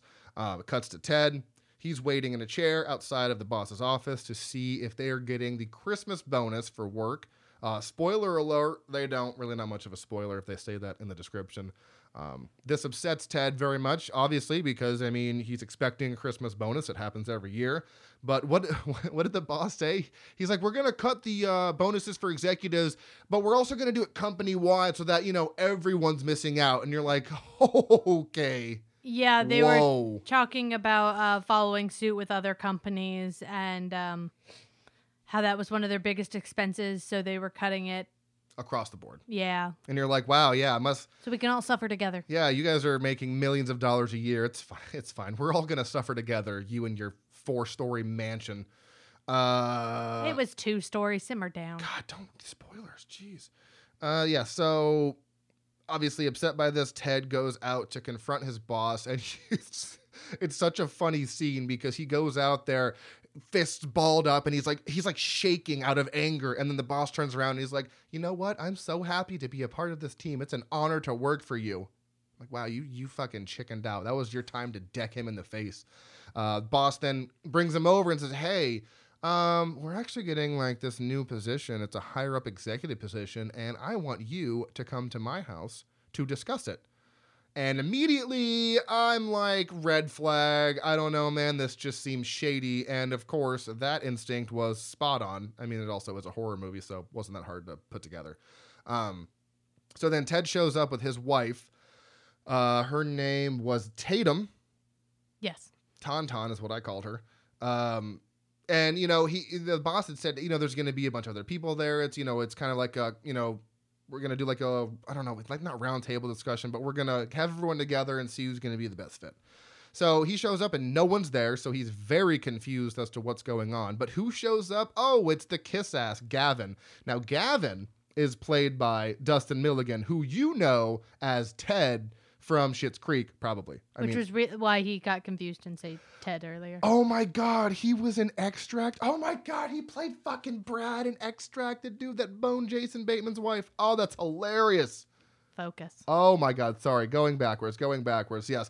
So it was very confusing to see the Ted I know from Schitt's Creek say Ted to some. It was very confusing. That's why I got mixed up earlier. So Gavin is there. He's the kiss ass, and uh, Ted is pretty sure that he is going to get the job just because Ted's like, you know, it's, kiss asses are always the one that gets the promotion. I can do all this hard work and blah blah blah blah. Well, and he's also the guy who's got like this fast car, the best suits, like the the wife with the, The, trophy world's wife.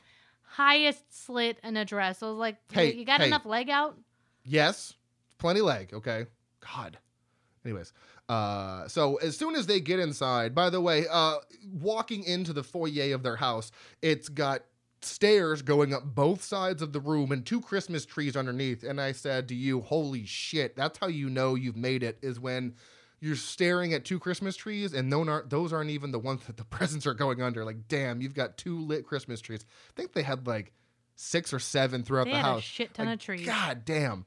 Um, and it immediately gets weird right from the get go because you have the boss, his name is Steven, and his wife, Kiwi. I don't know where the fuck they're getting these names from Kiwi and Tauntaun and fucking whatever. Tatum? Tatum. Uh, sorry. Uh, yeah, it gets very weird because it's like Steven and Kiwi hate each other because they're arguing She's a, she's a wasp. if you if you watch The Office, it's like the dinner party episode where Michael Scott and Jan Levinson are just arguing in front of uh, Jim and everybody. It's like that. They're just arguing and everyone's uncomfortable because why would you invite us here just to argue? It's very odd.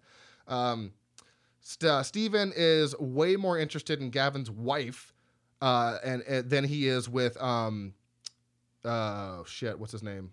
Ted's wife. You remember how when they got introduced, he was like, "Oh, you know, Gavin's wife." He like gave her a hug and was like, "Oh," and then he looked over at Ted's wife. He's like, "Hi." They're like, "Oh, okay, that's kind of odd." And again, it just gets weirder and weirder from here. Like literally, this movie just con. It's like a. It just ramps up to this weird fucking point that we'll get to. But um, Kiwi is flirting with Ted flirting with Gavin and uh, goes to grab at uh, Ted's, you know, private parts. Just Wow. Yep, Wow. Junk. you she's- could have said junk. junk, whatever. And then Steven sees this, calls her a slut, and then pulls a gun off the wall, aims it at her. She's like, whatever, you're not going to do anything. Claims that she's wearing the pants in the story, and then she fucking blasts her in the head with this gun. Blood goes everywhere. Sh- fucking the whole room erupts into chaos, and Steven is like, what do I do? And kind of ping pongs back and forth between the, you know, Gavin and his wife and Ted and his wife on what's the best way to get out of this without calling 911. Which, um, after watching this film, we are both uh, Gavin and his wife, and Ted and his wife. We are both of those couples. Yeah, we are equal parts, both of them, because it, it's just wild. So you're, I'm sitting here, and I, and I, in my head, I'm like, this can't be real. Why would you bring people over and then shoot your wife? It just seemed odd, but you know, because I even looked at you and I was like, it, that's that's fake. And then it pans down to her head, and her head is just fucked. Like brains are everywhere, blood and hair, and I was like, oh shit, that looks pretty fucking real. Well, anyways, it's not real. She pops up and goes to like I think Gavin goes to do like like check her pulse or something, Yeah. and she like comes to life and tries to kiss him. And Oh, she does kiss him. Oh, she does kiss him. So then I'm like, okay, it is fake. Oh god. Oh wow. Well, that's a weird way to start a dinner party. Um, and um, so there really is a job available. And uh, after that whole fucking incident, Steven's like, you still want to like kind of compete for what's going on, and they do. And they all move to another room. And uh, this is kind of where Steven is like, so what's wrong with Gavin, Ted? And they go back and forth with shitting on each other, essentially, which, I mean, you know, whatever. If that's what you got to do to get the job, then that's fine. Um, then uh, Ted or Steven plays a clip from earlier that night, which essentially is shitting all over his wife about how I've got the car, I've got the suit, I need the trophy wife with, With the the- hot, with the banging ass or whatever he The said, hot ass. with the hot ass. So that obviously upsets her pretty fucking much because it that would be like, you know, you hearing me talking shit about you, which I would never do. You're an angel. Um, so it's just very odd that you know because it's that's your wife and she's beautiful. You really, you, you really, it's a trophy. she also does say wacky shit like I read auras and oh he's a total Aries and yeah, but I um, mean, and he- like everyone kind of looks at her like she's a little bit goofy because um people do tend to find it a little odd when people start spitting that stuff out but well, yeah, that's that, that- um so he tries to explain that why he um married her if he also thinks she's kind of odd but like damn Yeah, that's your yeah. wife man what the hell I can under like yeah that he so like why, why would you even marry her at that point? Um, it would be one thing if it was a girlfriend, but for that to be your wife and for you to say that kind of solidifies the fact that you in are in fact a complete and total douche. Um, so after that, you know, she storms off to the bathroom, obviously very upset, and then Steven comes in. Uh, what? don't forget that um, Ted was asked what Gavin's fault was, and he also pointed out that Gavin doesn't even know the name of the food cart guy who comes around the office, Oh shit! and yeah. that um, he's like, "Do you know that he has a son with Down syndrome?" And he's like, "Oh, so be- uh, he said he's soulless," and he's like, "Oh, because I don't know that what um." The food cart guy's name is, and that he has a Down syndrome son. Um, I'm soulless. He's like, no. Um, but the fact that you called him a retard for not giving you a lemon with your diet coke, it does. Like to his, he's like you yell retard and you yell it to his face and you say it a lot around him, and Yeah. everyone's like, "What is wrong with Yeah, you?" Wow, dude. He's like, I just love that. Like, I don't know the carcass name. So fucking what? And it was funny because even Steven was like, it's this guy's name. And then uh, Ted was like, no, it's this guy. He's like, yeah, from uh, Argentina. He's like, no, it's like Puerto Rico. It's not the exactly. No, he's like, it's from Equ- He's from Ecuador, from El from Salvador. El Salvador. He's like, so it's just like, oh yeah, okay. that was kind of a funny moment when Steven was trying to think he knew, but he, he didn't know. Uh, so after um, Missy storms to the bathroom, Steven comes in, tries to like cool everything down, and gets real. ki- I got a very rapey vibe from him because he says, "You know what I've been wondering is what it would be like to get a kiss from you with those full lips." And I'm like, okay, so then she just leans in to kiss him, like, Because he's right." like, would you like? Uh, Oh, she you tries to explain how she would do anything. They they're doing anything they can to get that job. Bec- oh yeah, because you'll find out later why. And then And then it just escalates into what else would you know what else I've been wondering about you? And I'm like, this is gonna get sexual real quick. And it essentially he puts his hands on her shoulders and like, yeah, what something Well, he about unzips his pants and then tries to push her downward. oh uh, he unzips the pants. Yeah. What did he say about something about? think being- you know what to being- Oh yeah, I think you know what to do. And she goes to go down, and I'm like, no, are you? And then she kind of just dips out and leaves. I was like, thank God. Oh yeah, and when she was Don't in the suck an old man's dick. the bathroom, uh, she heard something behind her, and like some crazy little door opened up behind her. You could see someone looking through. Yeah, which they also mentioned in the beginning of the movie, or towards the beginning of the movie. Uh, Kiwi mentions that um, uh, the people that lived there before them got murdered by a, a man in the wall. So the second you see the little door open behind her and shut, you're like, oh, it's the man in the wall. Everyone's gonna die. Uh, yeah. So, excuse me. Uh, they go back. Everyone's in the same room. Steven and Kiwi fight again, and uh, Kiwi pulls the gun on Steven this time. But everyone's like, "Yeah, okay. We, what did what did Ted say? Like, oh, this again? Like, you're gonna do this Gavin, again?" No, Gavin's the one who starts uh, bullshitting. You're like, oh, this is really like we're gonna fall for the same shit in an hour. Oh, I thought that was Ted. So yeah, Gavin's not. He doesn't believe it. So she points the gun at him. and is like, "Uh, raise your hand." So he raises his hand, and then she just blasts a hole through that hand. So obviously that was a real gun, which was very upsetting. Um, more drama ensues. Obviously after that, I mean, shit just starts hitting the fan because someone got fucking shot, and uh. Kiwi tries to drown herself with a cherub figurine in the pool, and that's a very odd way to do that because she tied like rope or, or like Her fa- scarf. yeah, her scarf around the cherub figurine and then around her neck. And I said, and I'm like, okay, so if at any given point in time when you're under the water you want to get out, all you have to do is just un- untie what you did. Very odd, like dr- dramatic move.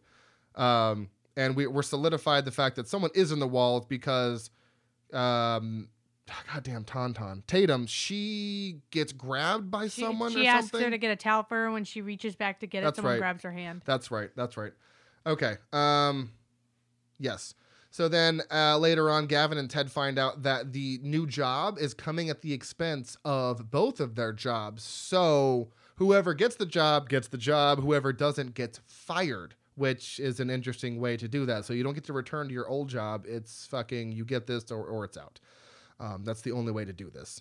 And then uh, it gets to the point where everyone has had it with each other, and Steven decides to call it a night. But before they call it a night, Steven shows Gavin this wicked awesome, like Thor hammer, which he immediately takes to Ted and bashes him over the head with. But then the it breaks. And even though he's got blood on his head, he's still coherent enough to get up and run away because he's it's now not an actual hammer. yeah, he's being chased now by Gavin with the giant cherub figurine. And while he's being chased, he runs into Steven, who has the two guns from earlier. And he's like, uh, it's like the guy from uh, Raiders of the Lo- or uh, Temple. What is it? Fucking Ra- oh shit, Indiana Jones. The Last Crusade. Last, sorry, I fucking sorry. He's like, choose wisely, or whatever he says. So he picks a gun Yes. and uh, he points it at Gavin, but you know he can't do it because he's like, I got a 50-50 shot. So he he turns to the vase and shoots the vase, and it explodes. And you're like, you son of a bitch, you fucking could have ended this. Just shoot him in the fucking chest. But yeah, Ted Ted just can't do it. He just can't kill Gavin. Doesn't have the balls. Guy's Um, named Ted, not closers. What about Christmases for closers? We just watched that Bob's Burgers episode. Sorry, it's Oh. still stuck in my head. Um, yeah, and then uh, I don't know if we should leave it there because after that you get like a lot of plot twists that happen all at once. Yeah, and like I kind of want to leave it to up Oh. to. Well, like they keep insinuating um, Ted's hiding something because they keep talking about him working till midnight every night, except Well, every Friday. uh, every Friday. Except Gavin says he never sees him there. So you start to uh, get a clearer picture of what the hell is going on, and they're just like getting screwed around with by Kiwi and um, Steven. And they're like, "What is wrong with you people? Like you're just screwing with us for our own sick amusement." And yeah, it does really unravel after there. I don't want to give it away because it was just such a wild ride. Yeah, because if you if you haven't had a lot of fun with it already, by the time it gets to the point where they reveal this character that they say is their son, um, because they've talking about their son this entire movie, so they reveal it to be this person, it just gets so wild, and then it's got it like this has a happy ending. I'm not gonna say what it is or what happens, but you get to the point where it's just a happy ending and all this carnage and blood and death has gone on and it just ends with this nice little just like just checks the box of like oh man it's a happy ending. I mean how often in horror movies do you get a happy ending?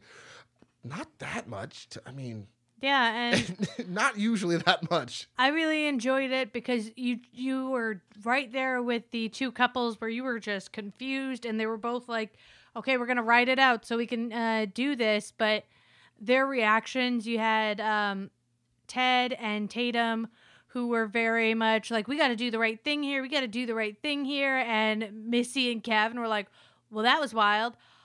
all right, I guess we're doing it. And they were they were super on board. So it was really funny because you felt like you could connect with both couples at different times. Like sometimes Gavin and Missy would be like really shitty people and like, wow, you're shitty people. But then other times, um, Ted and Tatum would kind of be on this moral high ground, and you're like, oh, okay, guys. Well, that that's why like that's why I love the juxtaposition of them is the fact that you know you have a sh- really a shitty couple and then a moral couple, and it's just funny watching them go back and forth. It, this movie was also hysterical. There were so many funny parts, and it's not listed as a comedy, so I don't know if that if it just played off that it was funny or if they actually tried to work humor into it. I don't know, but I mean, because they were hilarious. it was hysterical. It was it, it- the, the the balance of humor to what the fuck is going on to blood and gore. It was it was a perfect blend of everything. It was just so good. I, I was really just like awestruck by this movie. It just came out of nowhere. I mean, Hulu's got a lot of uh, a lot of good movies. I loved all the movies that we watched. Like they were all so much fun. Uh, you know, extremely original, like rich plots, and everything was every movie we watched. I had yes, I saw the description. I had an idea of how it was gonna go, but it just turn after turn after turn. I don't know what's going on. Oh, here's some explanation, and it was just every fucking movie was just a roller coaster of fun. Yeah, I- Into the Dark is a fun series. Yeah, we gotta watch. We gotta start watching all these and reviewing these more because they are Yeah. just so much fun. This would definitely be my second recommended. I also like Pooka. I gave this one a four. I just thought it was fucking awesome. It was so much fun, and it was just a it was just a wild ride. It's like Mr. Toad's Wild Ride at Magic Kingdom. It just was so much fun, and had me laughing. And oh, the one part I did want to say when um, Gavin gets shot in the hand and Missy comes into the background and just throws up all over the sink. It's like that is me. Oh my god, I'm vomiting fucking everywhere if someone gets shot in the hand. I can't do that. I can watch it on TV, you know, on whatever, but experiencing that, I'd be like, fucking, especially after all the drinking that they were doing. But yeah, this was so much fun. I highly recommend, especially watching this one now, because again, Christmas movie, Christmas time. Uh, it has a 6.6 out of 10 on IMDb, and it is a 3.0 out of 5 on Letterboxd. So yeah, seriously, check out all these movies since it is the holiday time. They are a lot of fun. And again, if you have Hulu, you have all these movies, and there's so many more. Yep. There's 20 other ones, so check them out. I liked it. Me too. I should probably put my phone down. We should play some trivia. Did I win last time? I think I no, did. No, I did Oh. win last time. Yeah, Corey's won the last two times he was on too. So I'm just. That's wild based on his score from our movie up. night. I know he was he was very happy with himself. Oh, right. Here we go. yeah, hit me up. What is the name of the protagonist in Happy, or what is the nickname of the protagonist in Happy Death Day? Ah, I remember we got the question that what was her full name, and I fucked it up, but I know her name is or her nickname is Tree. yes. Boom. Yeah, I, I remember her real name was like Teresa fucking Graham. something. Oh, BT Dubs. Remember how we were talking about Cary Grant? Yeah. Amy Grant is the is the famous Christian lady singer. I I know because my, my parents used to make Cary. Grant is who talked Carrie Fisher out of, uh, Oh. or talked her into getting help from LSD, from because she was using LSD so frequently that she she had a problem. So he had to talk her out of doing it because he was friends with her um, mother, Debbie Reynolds. Interesting. And in relation to Frank Reynolds, How the hell would I know? it was Frank Reynolds is from. It's always sunny in Philadelphia. Never mind. Oh, moving Jesus. on. Moving on. Moving on. Um, what mutated insects threaten humanity in them? 1954. Bees, ants, worms, or spiders? Ants. Fuck you. Yes, I was like, think of the movie poster. Think of the movie poster. You haven't seen that movie. no, Take I've a- seen the poster. Take a card. Son of a bitch. One to one. We're going to five. no, we do not have time for that. Yes, we do. What the hell? Yeah, see, we have to go to five. To what Bill Murray film is the plot of Happy Death Day similar? That's why I love playing trivia. is so It's stupid. Fucking Happy Death or Groundhog Day. Yes. I love this. this it, we had one uh, yesterday, or not yesterday, the last episode where it was a it was two questions in a row about the same movie for Corey that didn't he had no idea because it was from like 1960 or 1950. Just ask me a question. That's so goddamn funny. Annoying. All right, uh, who do, who directed Let the Right One In 2008? How the hell would I know that? What is it? Shia LaBeouf. Why would I know? Tho- Thomas Thomas Alfredson. nope. Shia LaBeouf. Fuck me, dude. That's hilarious.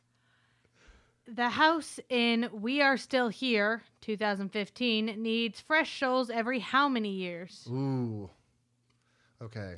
Jeepers Creepers is 23 years. It is also 23 years. 27. 27. Wow.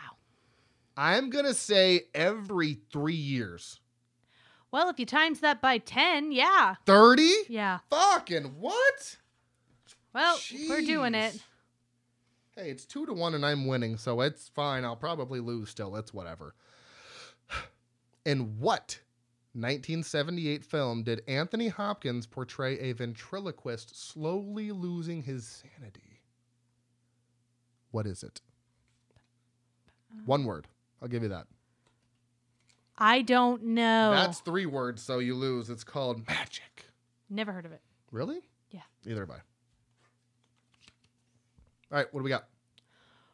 What is the name of the son? Uh, sorry. What is the name of the son of protagonist Arthur Kipps in The Woman in Black? What is the name of Arthur? I believe it's uh, Daniel Radcliffe. Joseph. Damn it. I know that's who he is in the movie, I, I think. That was actually a pretty solid movie. Look at that shit. I know. She's waiting for us to leave the room. She's like, we're done with the podcast. We're done now. in Teeth 2007, which character is not subject to the titular trait of Dawn O'Keefe? Ryan, Bill, Toby, or Brad? Toby? Nope, Bill. Damn it. I was going to say Bill. She's got vagina dentata, which is uh, Who doesn't? What? fucking people without vaginas. That's for sure. God. Uh, what is the name of the fric- uh, the fictional preserve in which the titular settlement of the village is set? Wait, what's the first part of that? What's the What is the name of the reserve that the village is set in? Ooh. Um, fucking. Uh, I don't. Uh, what's the place? Where's where? Where does Robin Hood live? What's the name of that? What's the name of that town? I can town? tell you that would be the wrong answer. What is it though? Oh, um, you don't even know. Sherwood Forest. Sherwood Forest. There we go. uh, nope, it's Fuck. the Walker Wildlife Preserve. Fucking balls, dude. Okay, So now we're obviously getting to the part of the questions that so we don't know the Yeah, answers. we don't know the answer to. Uh, you're getting a lot of multiple choice, and I feel like you're doing terrible with them. Yep. So, in Hostel Part 2, 2007, which character survives the film? Beth, Whitney, Lorna Doone, or Paxton? I, I put Doone at the end, sorry. Whitney. Beth. Damn it. Know, I haven't seen What this. 1982 film was credited to director Tobe Hooper and producer Steven Spielberg? Poltergeist. Yep. Boom. Three to one. All right. Here we go. Okay. Oh, this is easy. This is really easy. In what Halloween film, 1978 to 1989, does antagonist Michael Myers not appear? The third one. The Season of the Witch. Okay. Full title, please. Halloween Season of the Witch? Halloween. Three Season, Season of, the Witch. Witch. Jesus, really? Hey, hey, full title, lady. Full title. That's a that's that's a doozy. Okay, it's a lot going on there. By the way, best Halloween movie that's ever been made. Okay, go ahead. So now we're two to two? Two to three. It's three to two. I'm up. Get your shit together. Okay. In Videodrome, the Civic TV Oh. station mm. is located in what Canadian city? Montreal. Toronto. Fuck. Knock it off. I gotta give her her ear medication tonight. I know. All right, The Omen, 1978. Oh, oh, oh! In in The Omen, 1976. Fuck. For what country is Richard Thorne the ambassador to Great Britain? The U.S. Oh, ah, fuck me, dude. Three to three. God, Yay! I'm back up. Jesus Christ, how do you fucking do that every time? Oh man, we're getting down to the wire here. We're almost done. For what facilities around the world are the characters in Cube named? Wait, what? For what? What around What the world? what facilities around the world are Uh-huh. the characters in Cube named? I feel like that's a really misleading question. They're talking about a certain type of facility, like what's what kind of facility? Mental facility? Prisons. Same thing. Fun fact this has two left on it. So I'm going to ask this one, and then I'm going to put it at the bottom of the pile. Okay. And I'm going to try to, uh, actually, I, I get to pick. Ooh, this is fun. I'll give you the harder one because I want to get rid of that. Actually, they're both hard. oh my go. God! Just ask.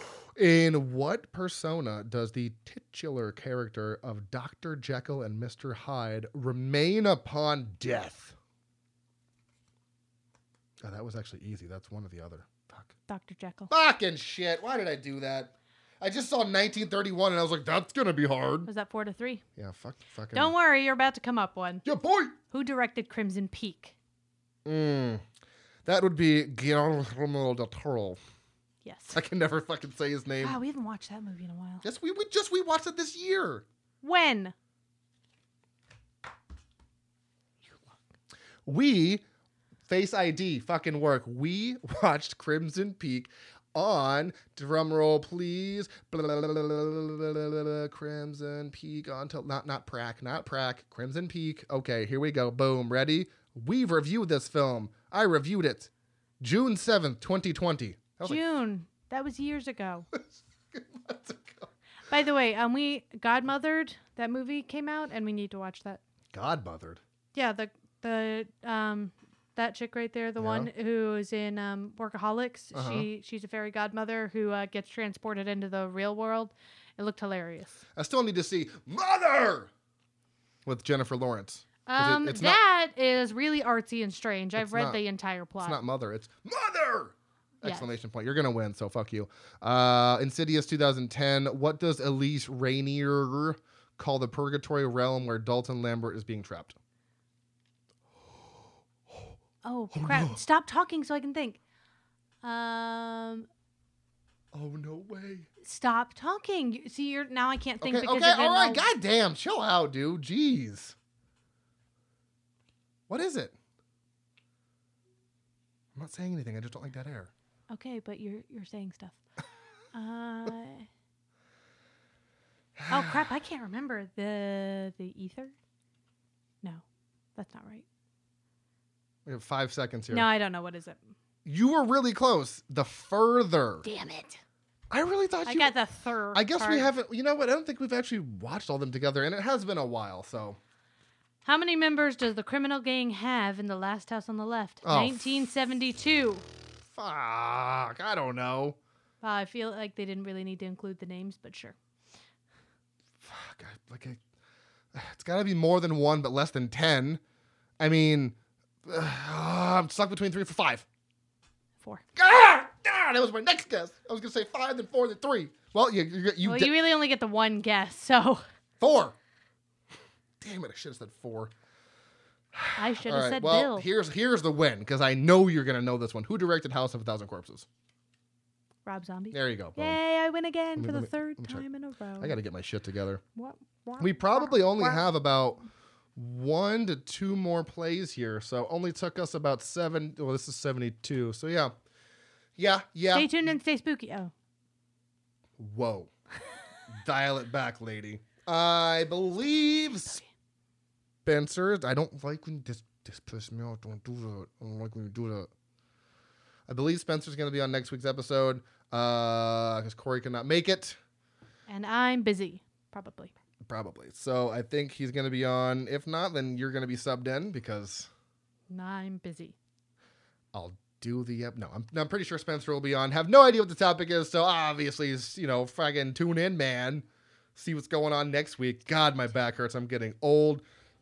And I got a burp. So you know, you know, you know the drill. Stay tuned. Stay spooky. Tune in next week. Goodbye. We love you.